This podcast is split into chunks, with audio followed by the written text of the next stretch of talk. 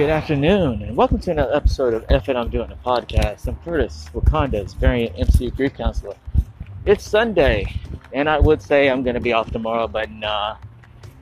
Thanksgiving week, I'll be back at work again tomorrow with split days, which sucks. If you're working retail, split days really sucks because you you don't have any kind of life. Let's just call it what it is you don't get two days to yourself, you get one day. Then you're back at this. And it's it's frustrating. But I've been doing this for over two decades. So instead of it being frustrating, it's just an annoyance. But oh well. Today's we're not gonna be it's not gonna be a heavy episode. It's been a little too heavy for me the past couple of days Today I'm going to talk about remakes. A lot of remakes that are good, and that I'm not going to talk about the bad remakes. I'm going to talk about remakes that we haven't seen yet. There's a ton of property out there that hasn't even been utilized or seen yet. And I just want to share a little light on a few of those things and why hopefully one day we'll uh, put more out there. Because there's an importance for remakes. Whether some agree with it or not. Me personally hollywood has pretty much uh, ended uh, have pretty much left any kind of real imagination but it's always been like that. Or, well, take that back. It's been like that for the past 20 years. I've been alive for 49 years and some change. And I haven't seen Hollywood try to change the narrative after the 80s or 90s. It seems like after the 80s and even the 90s, respectively, Hollywood just kind of went by the numbers. I mean, tell me, when have you seen a property from Warner Brothers or wherever that's been a really original story without calling back to something? A lot of shows, we Hollywood calls back to a lot of things. I mean, that's that's the case. That's that's not gonna be. It's not gonna be. Oh well, Hollywood always brings out original shit. They did back in the Stone Age. They did, they did back when color wasn't around, or when sound was just a new thing in film. After that, originality kind of waned until it died out. Every once in a while, you'll get some original property or something original with a different look, and it'll get beat up to the point where it's buried in obscurity. And we've seen a lot of that. Uh, I've always been a fan of taking a remake or taking a property that hasn't been used right in a long time and making it something. Whether it's problematic or even whether it's uh, just something unusual that hasn't been done before. Because we need that. We really fucking need that. For instance, I was scrolling Twitter and there's a account that does a lot of old TV shows and movies. And I came across this TV film. Well, let me jump back a little bit. CBS during the early 80s was really the king of TV film. You had a ton. ABC did it too, and NBC did too, but CBS was really cranking out some really good shit. Whether it's uh, drama, a lot of it was leaning toward the horror side of things. Back nowadays, Hollywood would like, oh, a, a horror film. Oh my god, we can't, we can't put that out there. But they'll put someone showing their fucking ass out and go, oh my god, genius, genius shit. CBS took some chances.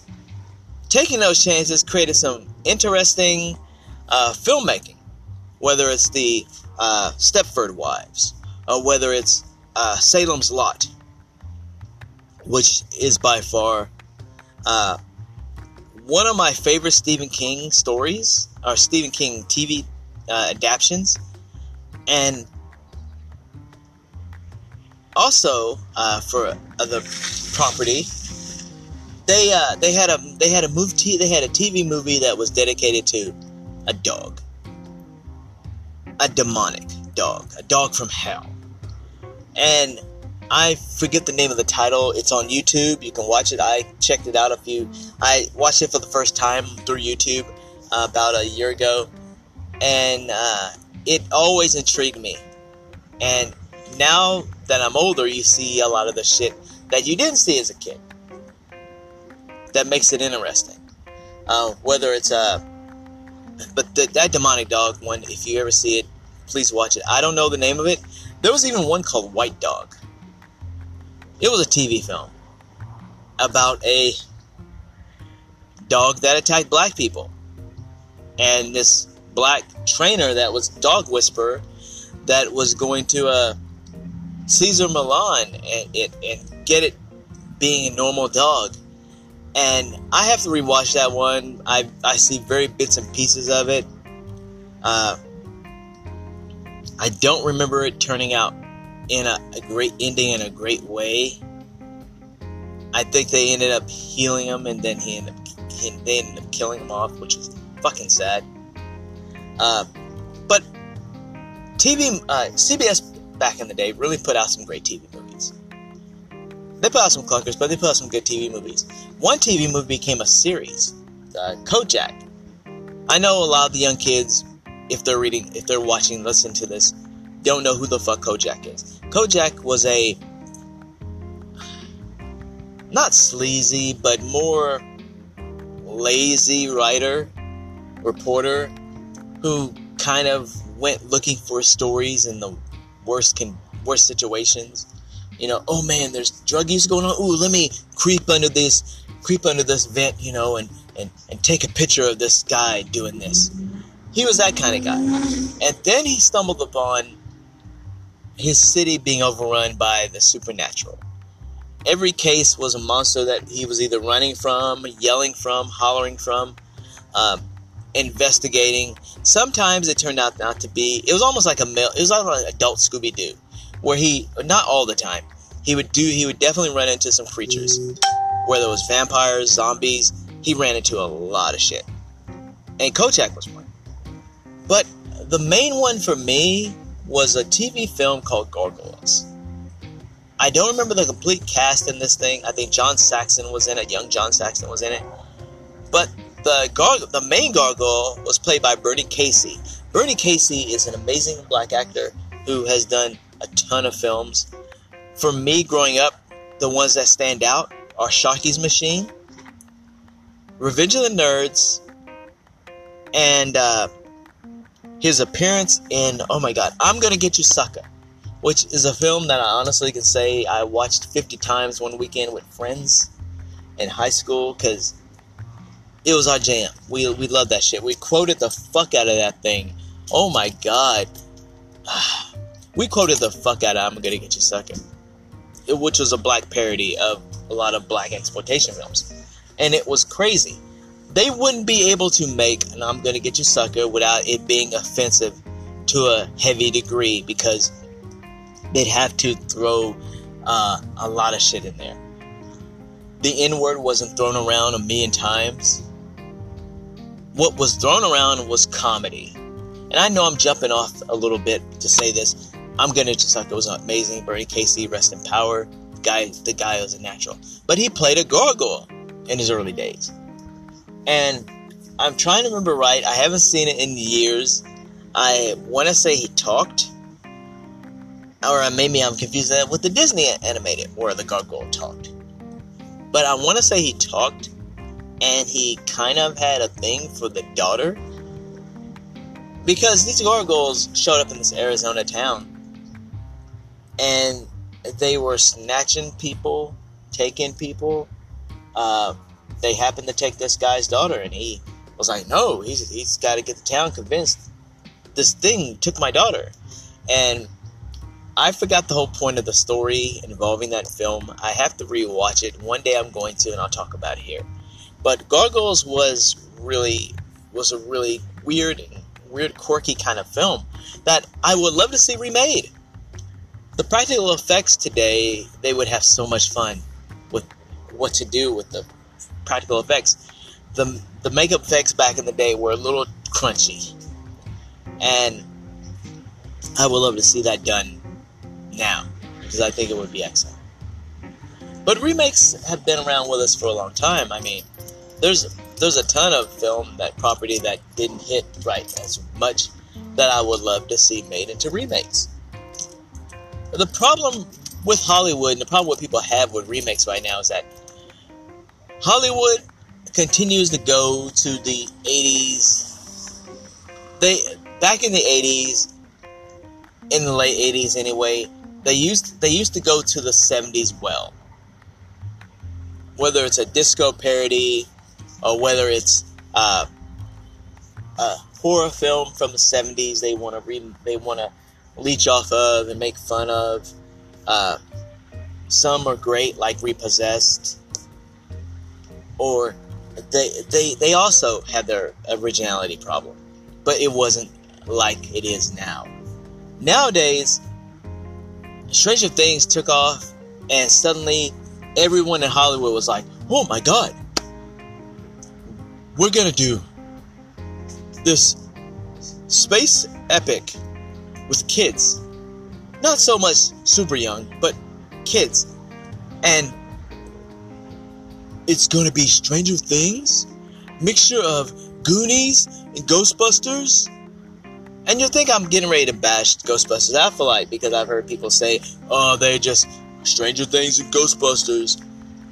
I hate when people dumb down a film that they were already not wanting to enjoy because they already had fun bashing the other one. So why not this one? But Hollywood tends to go to that well. What's wrong with going to that well? Sometimes it works.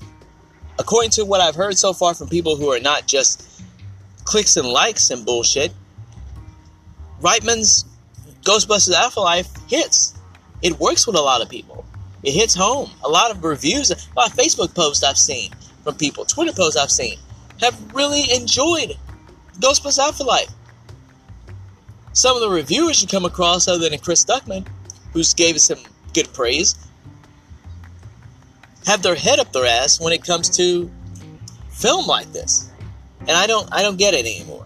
This year alone, I have watched some really good film that has been entertaining. We're in a pandemic right now. We've watched 600,000 die. They're never coming back.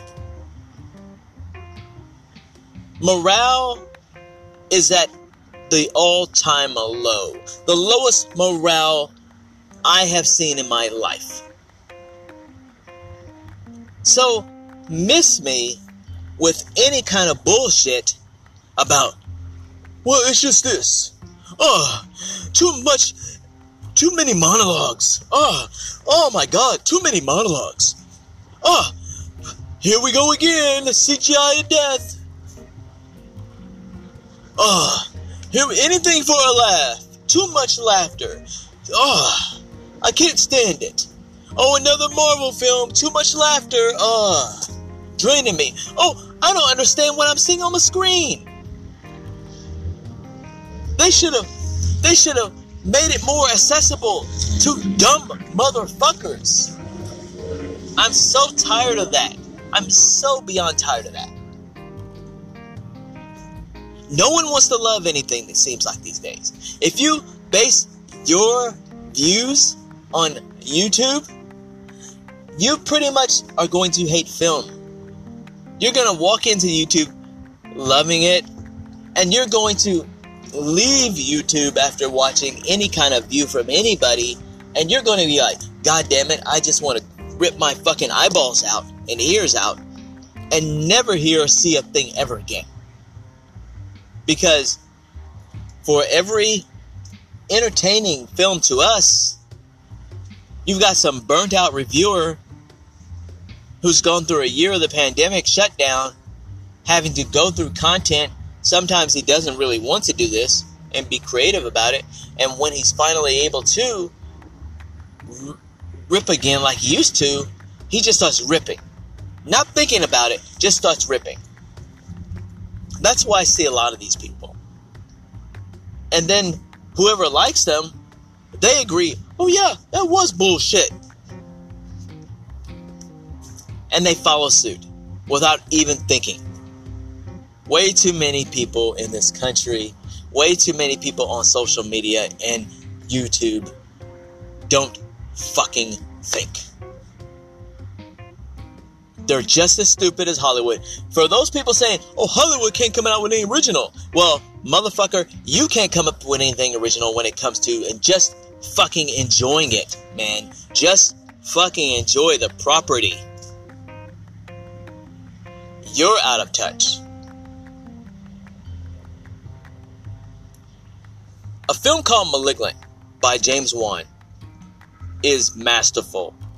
It is campy it's batshit insane, but I fucking loved it. Because it was a film that did not cater to what other people are thinking. It wasn't a film that was trying to think, what's the demographic for people who have to imagine a, a, a, a world where their other half that got carved out like ice cream would think. What's the demographic? It was crazy. It reminded me of Basket Case and those 80s crunchy, campy films from those days. It also threw back to nostalgia and did it in an and it did it in an amazing way that worked. What was wrong with King Kong Godzilla? to everyone else. Everyone else online, Kong Godzilla, ah, a bunch of CGI, blah blah blah, fighting. If I want to see that, I'll just play a video game. Well, go play a video game, motherfucker. No one gives a shit. Miss me with this bullshit. Oh my god. Godzilla King Kong was awesome. I was rooting for King Kong, but Godzilla won in the end by putting his foot down on that chest. It was an awesome film. They kicked ass. They eventually begrudgingly teamed up to fight Mecha Godzilla. Spoilers. It, it, it was awesome. I love Suicide Squad. I thought the Suicide Squad was epic and funny and hilarious. A lot of people online weren't sure what to make of it. Ugh. It's another shitty Suicide Squad film. Why? Why is it shitty? Because James Wan is doing it. He's a Marvel guy. Is that is that the reason why? You didn't like Idris Elba as the leader of the group. You wanted someone I don't charismatic like Will Smith. You uh, are sore because this movie was amazing and redeemed the bullshit of Suicide Squad I don't get it. I really don't get it. Even Fast, for what it's worth, Fast 9 was just a huge car wreck for the eyeballs. But it was entertaining. I wasn't going to Fast and Furious expecting Avengers Endgame or Winter Soldier or The Godfather.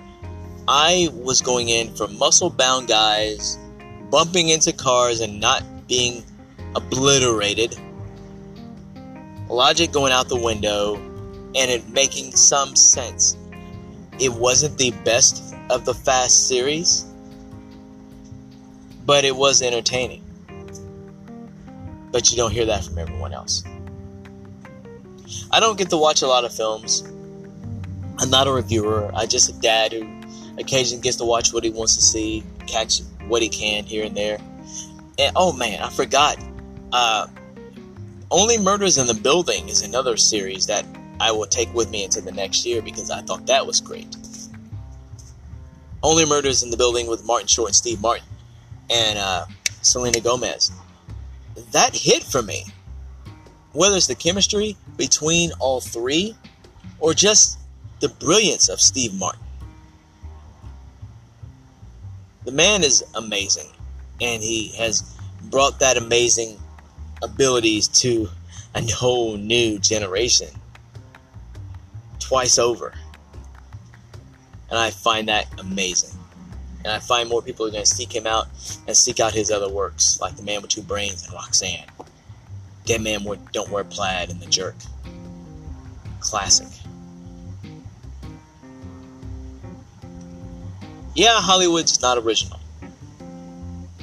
They still capitalize on the Stranger Things. They capitalize on Stranger Things, but they really don't want to realize that the greatest creative original decade will always be the 80s. Maybe it's just me, I'm an old head. My teen years were through the 80s. Maybe it's because of that. So be it. They hit for me. I'm pretty sure 50 years from now, there's going to be a guy shouting in the echo chamber of his podcast. He'll be more successful and more likely. And he'll be saying the greatest creative original was the 90s, or the greatest original was the 10s. I'm not going to say it was original creative, but I will say the 2010s gave us a lot of creative juices flowing with some great shit. A lot of good shit. Courtesy of Marvel to an extent. Marvel helped bring that about. But Marvel's all copy, cut, and paste. Yeah. They have a formula because they were still trying to figure themselves out. And when they try to get a little original and creative, you suddenly can't handle it. You suddenly want to bash them because they made a movie dedicated to an Asian superhero. Ugh. It's no Black Panther, but.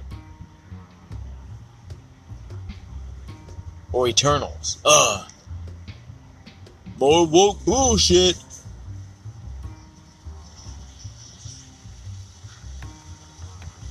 in a world where the Proud Boys are marching to protest vaccines, when really, let's face it, y'all, the Proud Boys are just there because they're afraid somebody's going to retaliate against people protesting the vaccine.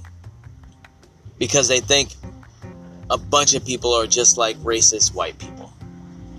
Shooting protesters in retaliation for that punk ass bitch Kyle Rittenhouse. Let's just face it.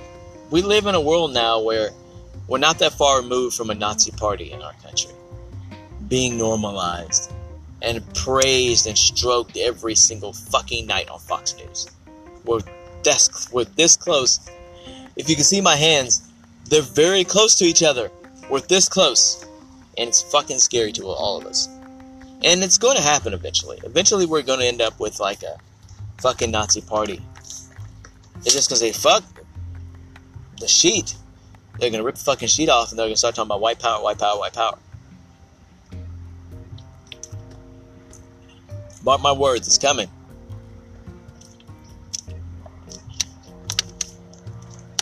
And that's why we're trying to fight now, but I digress. Oh, I digress.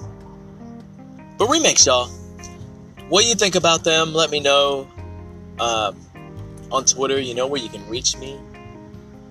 I've yet to hear anything from people sometimes on this, but you know where to reach me. So hit me up, please. I'll feel free to discuss this.